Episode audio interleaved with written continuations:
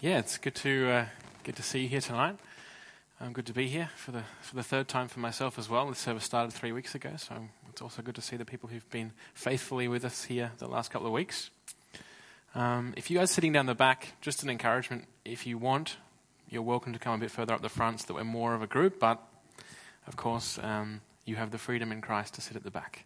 We'll be talking a bit about the freedom in Christ uh, this evening because we're going through the book of Galatians, as you can see from the, the graphic there up on the board, up on the screen.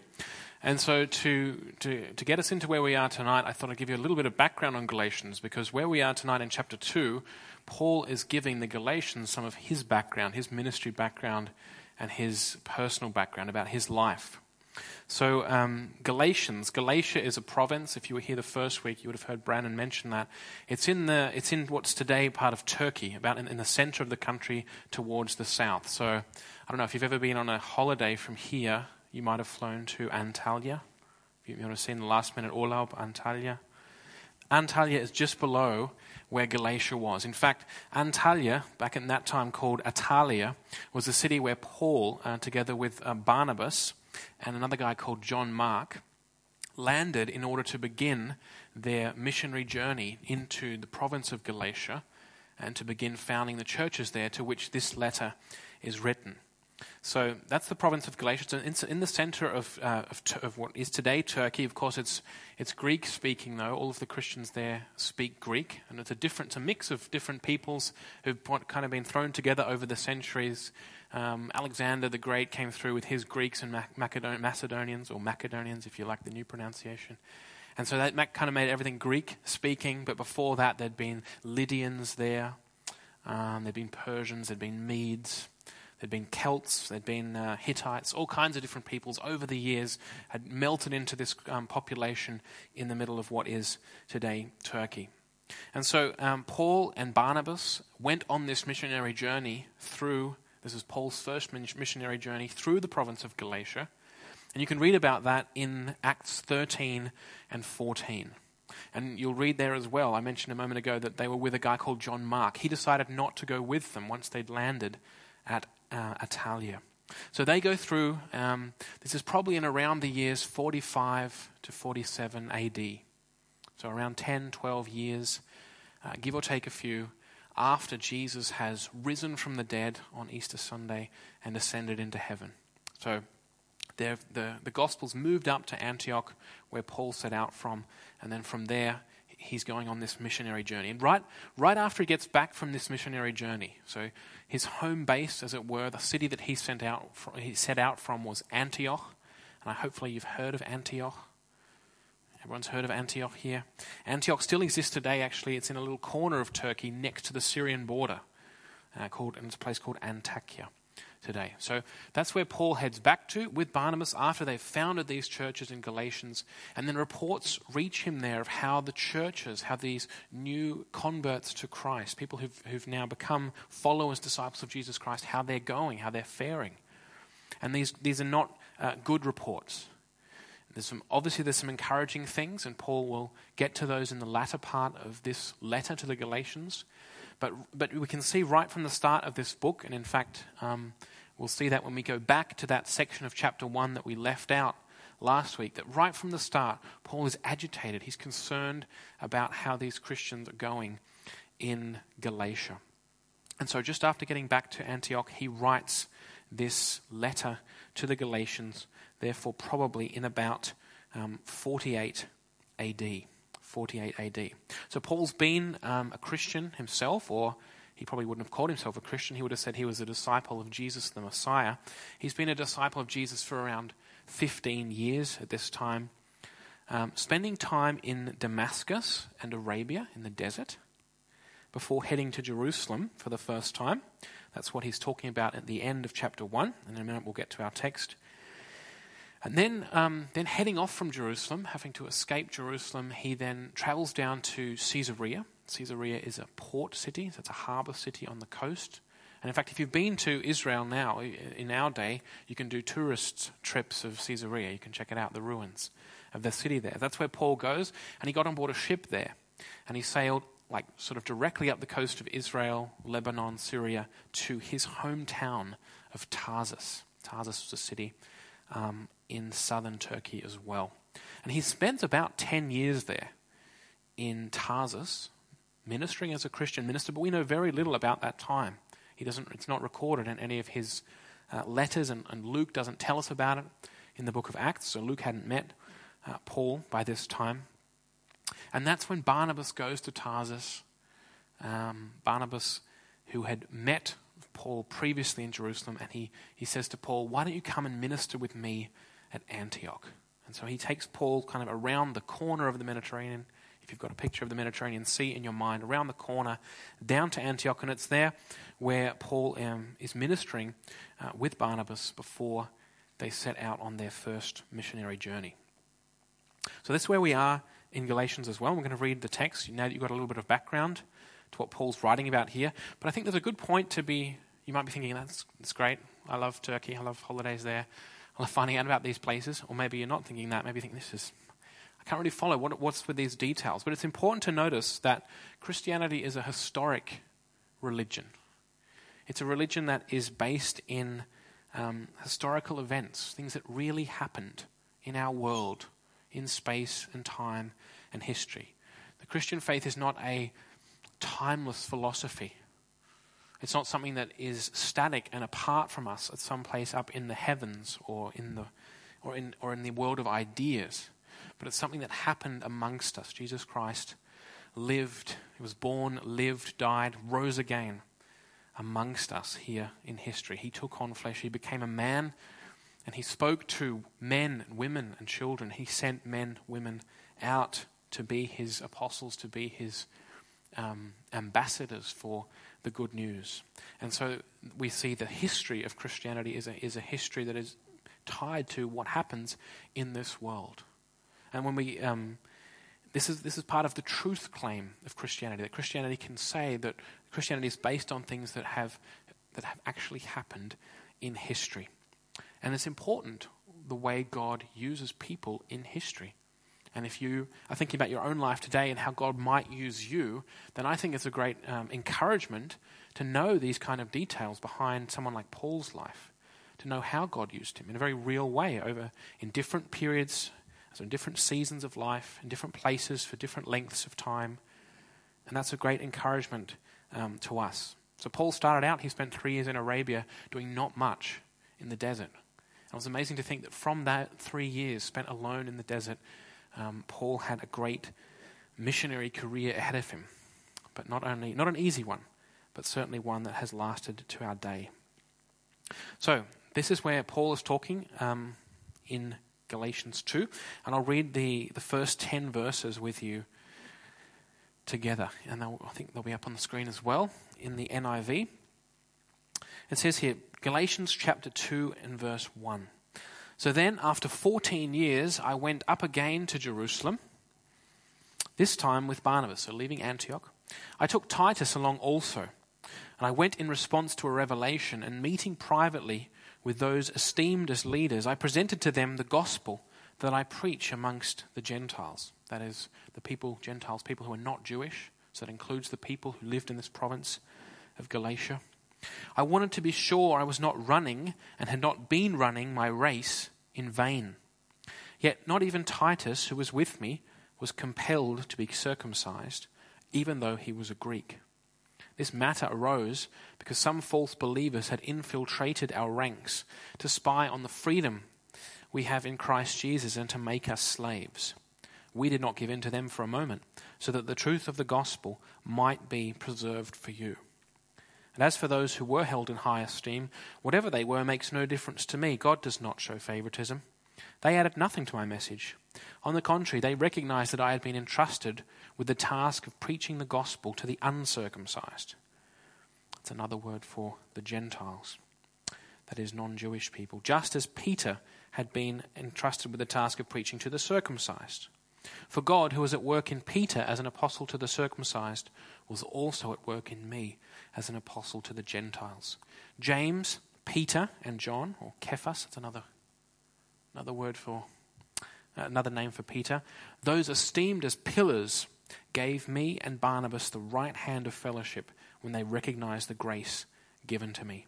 They agreed that we should go to the Gentiles and they to the circumcised. And all they asked was that we should continue to remember the poor, the very thing I had been eager to do all along.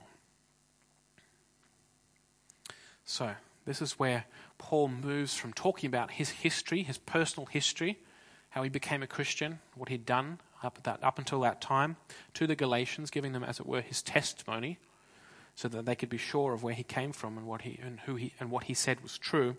And he begins to talk about two issues, and they're the two issues that we want to talk about tonight.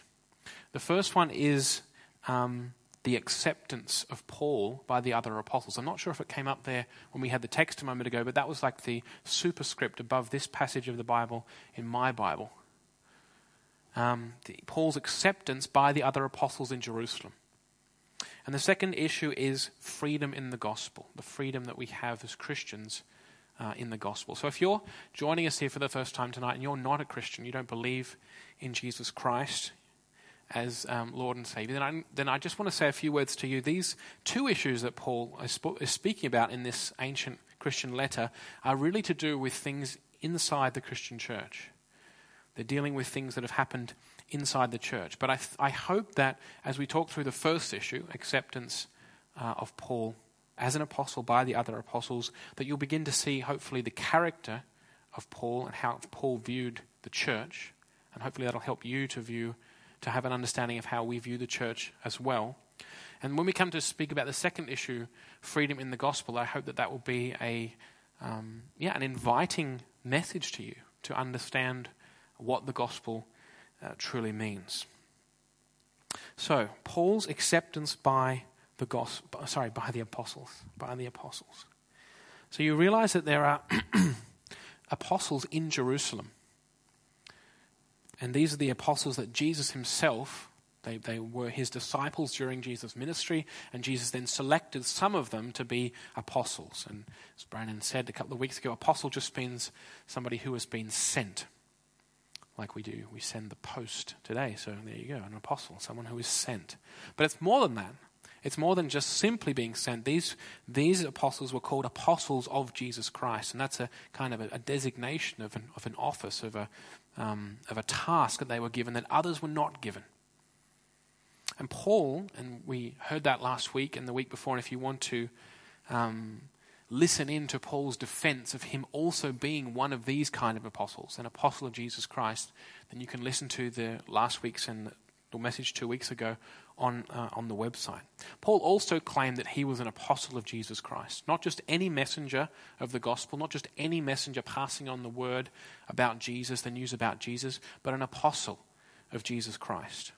And so it's important to Paul that he be accepted, that acknowledged by the other apostles that yes, he is an apostle, yes, his gospel is the same gospel that they're preaching.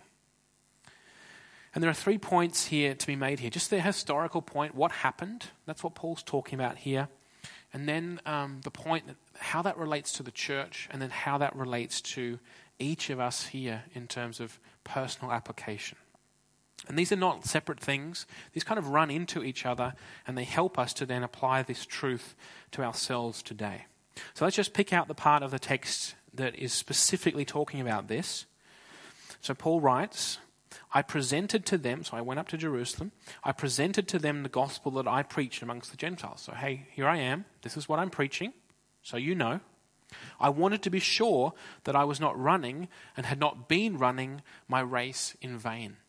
Running, the idea of running here or running a race, or running, or firstly, running is a, a Jewish idea, a Hebrew idea. The idea that living life is kind of like walking a course or running a course or going along a track.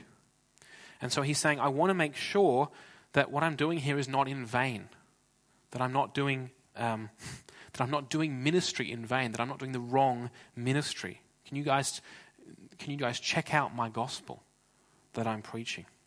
And then we skip forward a couple of verses. James, Peter, and John, this is verse 10. Those esteemed as pillars so that is the, the strong foundation of the church in Jerusalem, holding up the rest of the church. So leaders. This is not. Um, this is James, the brother of Jesus. For those of you keeping notes on how many Jameses there are in the New Testament. There are a few. This is James, the brother of Jesus, who became a believer in Jesus only after Jesus' resurrection. James, the brother of John, also called one of the sons of thunder, he's already been killed um, about four years before this. You can read that in Acts 12. So they gave me and Barnabas, I came, so we came with Barnabas, the right hand of fellowship. So they said, Yes, you are part of us. You are part of this. You're part of this church. When they recognized the grace given to me, so they, they extended fellowship when they recognized from what I was preaching, what I was saying, the testimony that I'd brought, testimony that I'd brought with Barnabas. Like I'm speaking as Paul now. Paul's brought Barnabas, he's brought Titus. Barnabas is a Jew by ethnic background. He said, Look, this is the gospel that I've been preaching, and it's, and it's reaching Jewish people like Barnabas. Titus, he's a Greek. It's been reaching Greek people like Titus and the, the, other, the other apostles, the pillars, James, Peter, and John, they recognized God's work in Paul's calling. And they agreed that we, so Paul, Barnabas, and Titus, we should keep going to the Gentiles, keep preaching the gospel to the nations around the Mediterranean, Mediterranean Sea, in the, in the Roman Empire, and other lands at this time. Keep doing that, and they would go, keep going to the Jewish nation.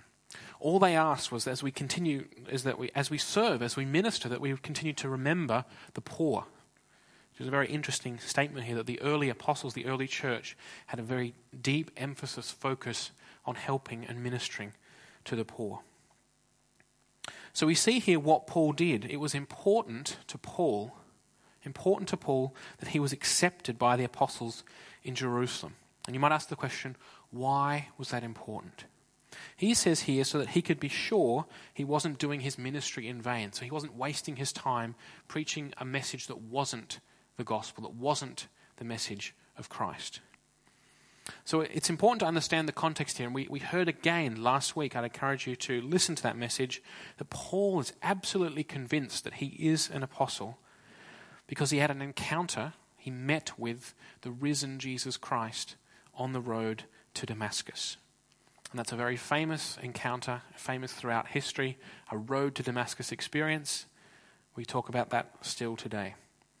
And we know that from, from the great works of art that have been painted of Paul meeting with the risen Jesus Christ on the road to Damascus. And that's the revelation that he speaks of, that he received his, his gospel by a revelation. That means a, an, an uncovering and unfolding and a making clear by Jesus Christ. So he's convinced that Jesus Christ is the Messiah that God had promised to his people, Israel. But he recognizes, Paul, Paul's very clear of what's happened to him, but he recognizes that outside of him, Jesus Christ has given authority to his apostles in Jerusalem, specifically to Peter as the representative of the apostles. Peter is the one that Jesus commands to look after his brothers, to feed my lambs. When he reinstates Peter after Peter denies Christ and the crucifixion, Jesus reinstates him at the lakeside breakfast in John 21. So Paul recognizes this. And he recognizes that he has to be united with the other apostles. He doesn't want to start um, the church of Paul in Antioch and Galatia, and there'd be the church of Peter and the other apostles down in Judea. Rather, he needs to go down and make sure that they have unity. The important point to remember, though, here is not unity without the truth. He presents his gospel. He says, Is this, is this the gospel? Have I got it right? Is the message that I'm preaching the same message that Jesus gave you before he ascended into heaven? And this unity is visible. We see that here in the text. We're told here that Titus doesn't have to be circumcised. We'll get onto this, to why that might have been a question in a moment when we come to the freedom in the gospel. And but more clearly, perhaps to all of us, when we, if we don't know anything about circumcision, we can say that the, the, the pillars, the leaders of the church at Jerusalem, extended the right hand of fellowship to Paul. They said, Yep, you're on board, you're with us. We have unity. Paul is preaching the same gospel, the same gospel as Peter, James, and John are. We have to understand this point fully, and if you're um, looking at verse 6, you might think, well, well, Paul is quite, he doesn't seem to place that much um, value in who the apostles are as themselves. And it's important to understand here that Paul places no value in the reputation or the prestige or the esteem of the apostles in an outward sense, merely because they are called apostles or recognized as pillars.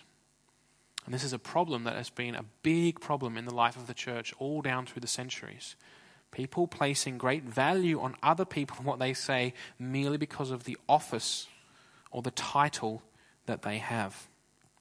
But it's not because of this that Paul wants to associate with them, have them check out his gospel, but it's rather because of who they are in Christ. It's because of who Christ has said they are. So I hope that explains for you uh, verse 6 um, if you've been puzzled about it. So let's, um, let's finish up this point here about Paul's acceptance by the other apostles. So that's the historical point.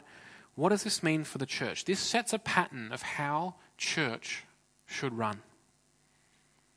But unfortunately, I've written here in my notes, and not surprisingly, this example and other examples like this one in the New Testament have not been followed at all times in all places in church history. And I know that for people, if you're here tonight, as I say, and you're not a believer in Jesus Christ, or you don't go to church, you may have a very negative view of the church. The church, the, the church, whatever that means, has been made responsible for many different, difficult, and terrible things over the years. My argument would be very simply, and I'd be willing to talk to you afterwards if you've got more specific questions, is that that shouldn't reflect on what um, the Bible, the New Testament itself says the church should be like, or the church should function like this.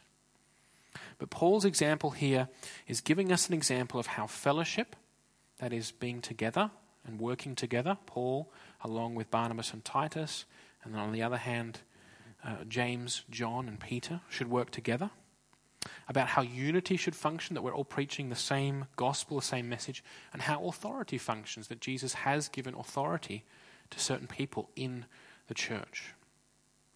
So it hasn't been followed at all times and all places, and we have to admit there's been abuses of authority in the church history where people, and that happen, that continue to happen today in all different kinds of churches. We have the abuse of authority in the one direction that some people try and lord it over others. They misuse the, the offices they have or the, the, the titles they have in church leadership or in missions leadership. We have the, mistake that goes in the other direction the people who fail to understand any real church authority. They kind of think that Christianity is just a free for all. I can do whatever I want, and no one has any right to tell me anything. And that leads to a radical individualism, everyone for themselves. Everyone's kind of lone ranger. And that means radical disunity.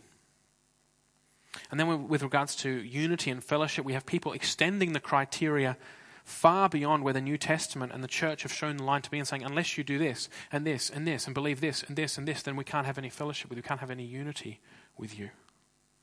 And on the other hand, we have the mistake in the other direction where we fail to offer any criteria for unity at all. And you have people who believe in Jesus Christ, that he really rose from the dead on Easter Sunday, that he ascended into the heavens, that he sits at the right hand of the Father, that he will come again to judge the living and the dead, trying to have unity with people that don't even believe Jesus rose from the dead. This has been a problem in the past. And so we want to learn, we really want to learn from Paul's example here. If Paul, an apostle of Jesus Christ, who had an encounter with the risen Jesus Christ on the road to Damascus, if he still takes up the journey from Antioch to Jerusalem, he couldn't fly there, he had to walk. Maybe he sailed, probably he walked. If he says, I'm going to humbly submit to the leadership of the church, I'm going to seek unity with, these, with the church in Jerusalem as part of the one body of Christ, how much more should we want to do that today? Let me give you an, exam- an example from my life today, and I'm not talking about anyone in this room. Oftentimes, people come to me here and they say, Here, here's an application form. I'm going here to this uh, mission, or I'm going to this Bible school. Can you just fill this out? Because you know, you're the pastor. Tell me that's a good thing. Or I find, or we find out here as the church after people have already left. They've just gone somewhere and now, oh yeah, I'm doing this over here. There's no involvement of the church body. Like we see Paul taking Barnabas and Titus along with him. That they are uh, witnesses to the other apostles of Paul's calling, of what Paul has been called to do. And we see no involvement of the, um, of, the, of the, the leadership, the pastoral leadership, in a good sense, that God's given to the churches. So I think that's a, that is an example that we, I hope you understand what I'm saying there. I'm not saying it's wrong to go to a Bible school or to apply from a mission, for a missions trip. But I would think that there must be a better way. There must be a way that, that reflects Paul's example here. That we take on board the fact that we want to have the input of the fellowship of believers here in our lives and on our callings. It has to um, mean something in our lives rather than just presenting facts that are a fait accompli without getting that input, without seeking that unity. And I'm aware of abuse. I'm definitely aware of abuse, and that some people might therefore think I don't want to get anybody else's input on this because I've, I've suffered in the past. But I don't think the possibility of abuse should ultimately hinder us from the right path here. So I'm not. I want to envisage and, or invite really um, a better way here at Calvary Chapel. And I realize some of you may be new to this church here or just checking it out. So this is not trying to sort of pull you into this church and keep you here. But I just want to say that I'd envisage a way where um, people who want to go on mission be sent out on mission or, or pursue some kind of training, Bible training, whatever it is, Christian training, that we, that we accompany those people in the body of Christ that their brothers and sisters can be speaking into their lives, to be praying for them, and that pastoral leadership, and I'm not just saying that because I happen to be one of the pastors here, has a meaningful function here.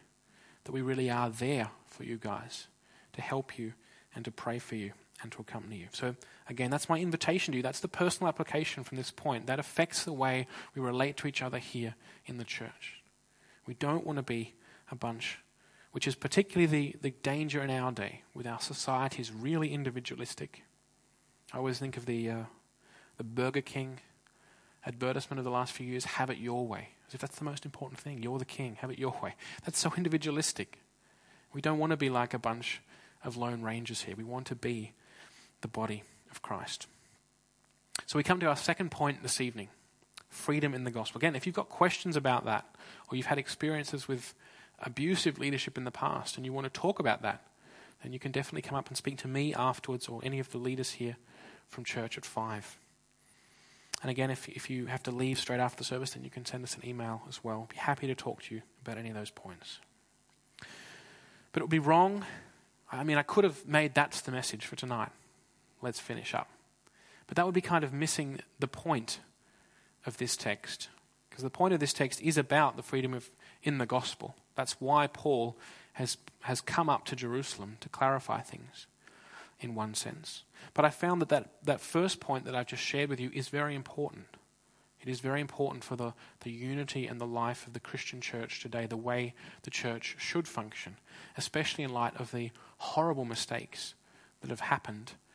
We look back in church history and we think about the, the kind of things like the Crusades. If that isn't lording it over people, I don't know what is. But it's not just 10 centuries ago in the Middle Ages. We have abuse in this, sec- in this area even today, and we need to face up to that. That's an important message that needs to be said.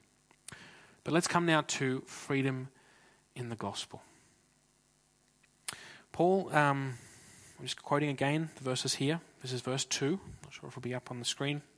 Paul writes, I presented to them, so the leaders in Jerusalem, the gospel that I preach among the Gentiles. I wanted to be sure I was not running and had not been running my race in vain. Yet not even Titus, who was with me, was compelled to be circumcised, even though he was a Greek. This matter arose because some false believers had infiltrated our ranks to spy on the freedom we have in Christ Jesus and to make us slaves. We did not give in to them for a moment, so that the truth of the gospel might be preserved for you. So, what's the background here? What's the, the uh, the catalyst that makes Paul now decide that he will go up to Jerusalem at this point.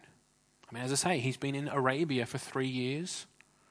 Then he went up to Jerusalem the first time, okay, so he has been up once. But then he's been ministering in Tarsus in Cilicia, or Cilicia, if you like the new pronunciation, for 10 years almost. And then he goes to Tarsus, and then he does this first missionary journey, and now he wants to travel up to Jerusalem again. What's the catalyst? What's the trigger for this? See, Paul is running into opposition. Paul's message, Paul's gospel, is running into opposition in the Galatian churches. And he's hearing reports of this, and that's why he's motivated to write this letter. So he says that there's, a, there's people in these churches who are saying that in order to be a true disciple of Jesus Christ, as a, as a Gentile, so as a Greek or a Celt or a, a Mede or a Lydian or a Roman, in order to come into a right relationship with Jesus Christ, to become a true disciple, in addition to believing in Jesus, to believing that he did live a perfect life, die on the cross, was raised to new life three days later, ascended into heaven, and he sits now at the right hand of the Father, you also need to keep the law of Moses. Because Jesus was the Jewish Messiah, he was born into the Jewish people, and the law of Moses, the Jewish law, was valid for Jesus. He lived according to the law, and therefore his disciples must also live according to that law. And especially in view are the three external signs of what it meant to be a Jewish person at this time. That is circumcision for all males, all Jewish males, keeping the Sabbath, the holy day, the seventh day, and keeping the, the, the, the purity laws, that is, the laws relating to what foods you could or couldn't eat in order to separate yourself away from those who did not belong to the people. So it's against this is the context. This message is being preached. You can't be a true disciple of Jesus, you Roman, you Greek, you German, unless you keep this law. And this message is being preached or being spread inside the churches. And Paul uses very uh, strong language here to talk about this. He says, he says, false believers. It actually says in the original language, um, or in the original Greek, false brothers and sisters. People who, who look like, or pretend to be, or claim to be brothers and sisters, that is, have a, have a, a family togetherness because of their relationship with Jesus, but who aren't really brothers and sisters. They had infiltrated our ranks. It sounds like he's, sounds like he's using military language. He's talking about people creeping into a, into a camp to spy on the freedom we have in Christ Jesus. And he contrasts this freedom with the, next, with the word in the next sentence, and to make us slaves. They're not just kind of looking at the freedom to see what it's like, they're actually trying to take it away and make us slaves. We could, we could add again. And Paul is very strong in his defense here. We didn't give in to them for a moment. So this issue is very strong, sorry, is very seriously important to Paul. His defense is strong and vigorous at this point. So, what is the issue at stake? Paul is saying here that the law of Moses, keeping the law of Moses, is not necessary for salvation. It's not necessary. That's such a Christian sentence, is it? Not necessary for salvation. What is salvation? It's not necessary to be a disciple of Jesus that you keep the law of Moses, that you therefore be circumcised if you're a male, or that you keep the Sabbath as the Sabbath law, or that you keep the food purity laws, or any of the other 613 laws given in the Old Testament. So, this is a big issue. Rather, Paul is saying, and will say with more clarity in Galatians, and so that's why we'll come back to it. It's through faith in Jesus Christ alone that we are saved. That is, that we can have a relationship with Jesus Christ as his disciple Therefore, through Jesus Christ as the second person of the Trinity, God Himself, have a relationship with God. It's on the basis of faith in what Jesus Christ has done and not through keeping the law that we can be disciples of Christ. And I'm just going to go into briefly here into one uh, important aspect. As I say, this is one of the major topics of this letter, and it will come up again in chapter 3. And as I mentioned at the start, if you're not a Christian, then you may have um, understandings of how Christianity works that unfortunately are often very um, similar to understandings that Christians have of how Christianity, how Christian faith works. And so that's why I want to talk about this one issue now. I suppose the caricature is that Christian faith is like a list of don'ts. You shouldn't do this, or you mustn't do this, or you can't do this. And therefore, it's immediately thought, okay, well, Christianity spoils my freedom, spoils my fun, spoils my choice. I'm not allowed to do any of these things which everyone else seems to be allowed to do. And we often, um, we often think, therefore, as Christians, maybe of the Ten Commandments, which are again formulated in a way that says, Thou shalt not, or you shall not, in modern English. You shall not do this, or thou shalt not do this. And so it's really important to see what Paul means here. He's saying that we don't have to keep this law. We don't have to keep the Ten Commandments. Don't have to keep the Ten Commandments in order to be a disciple of Jesus Christ. Rather, it's alone on the basis of our faith in Jesus Christ that we can be his disciples, that we can have the living hope that we will one day ourselves rise to new life just as Jesus Christ did. And that is such a crucial, crucial thing that Paul is saying. We didn't give in to them for a minute on this point. I wasn't going to budge an inch on this. I wasn't going to open the door just a little bit to let in a little bit of works or a little bit of keeping this or that law, or that's kind of important. We want to keep that on board. I'm not going to open the door a bit. It's on the basis of faith in Jesus Christ, what Jesus Christ has done for us alone, that allows us to be his disciples. And it's fitting that we're talking about this at the beginning of the 500th year to celebrate the Reformation. Because it was Martin Luther's uh, commentary on the book of Galatians. So when he wrote, he read through the book of Galatians and wrote down comments on the verses, how he understood them, which became such a strong tool that was used of God, I believe, to spread this truth anew um, in the 16th century. So let me just finish up by saying when it comes to good works, good things that we might do, everyone knows what we're talking about. Christians know what it is to do a good thing or a good work. And um, outside the church, the culture still understands what are good things to do.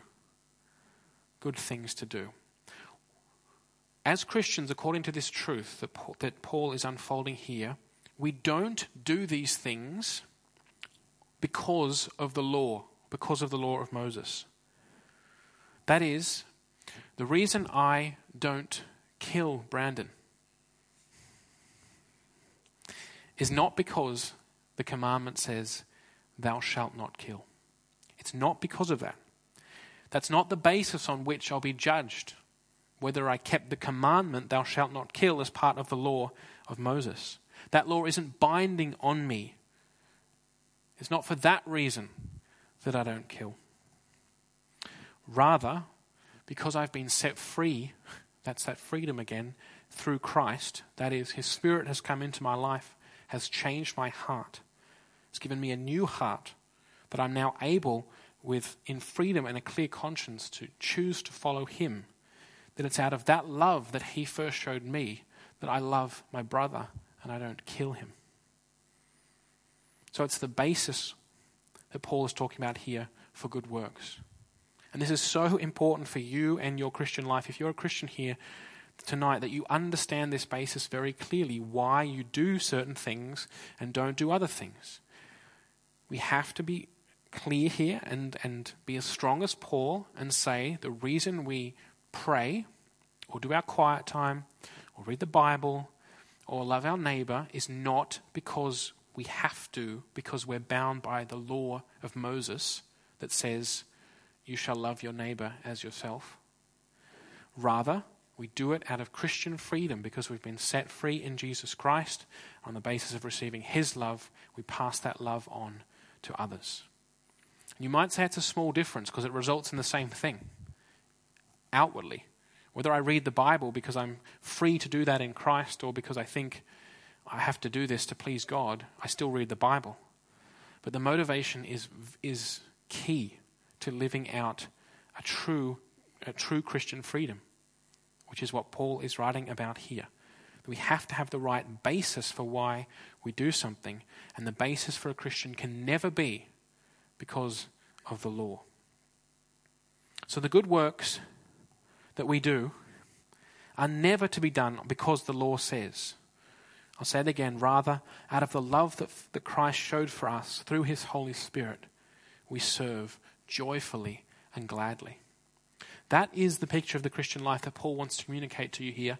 And so, again, I say if you're not a Christian, and if you can definitely resonate with the cliches about the Christian life that I've kind of mentioned tonight, then come and speak to one of us after the service.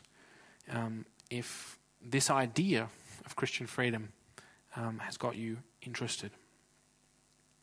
Uh, let me just give, um, end here with a quote from Martin Luther. Martin Luther, this is from his commentary on Galatians. So, written, what, 500, almost 500 years ago. He says, No work of the law is necessary for salvation and for righteousness. For the law is dead, uh, in brackets, parentheses, Romans 6, and has no longer any force to bind us. But we are free, following the love of Christ, to do good works, but then not to do them as works of the law. I hope you can understand that. To do them as good works out of the freedom that we have in Christ, not because they're works of the law.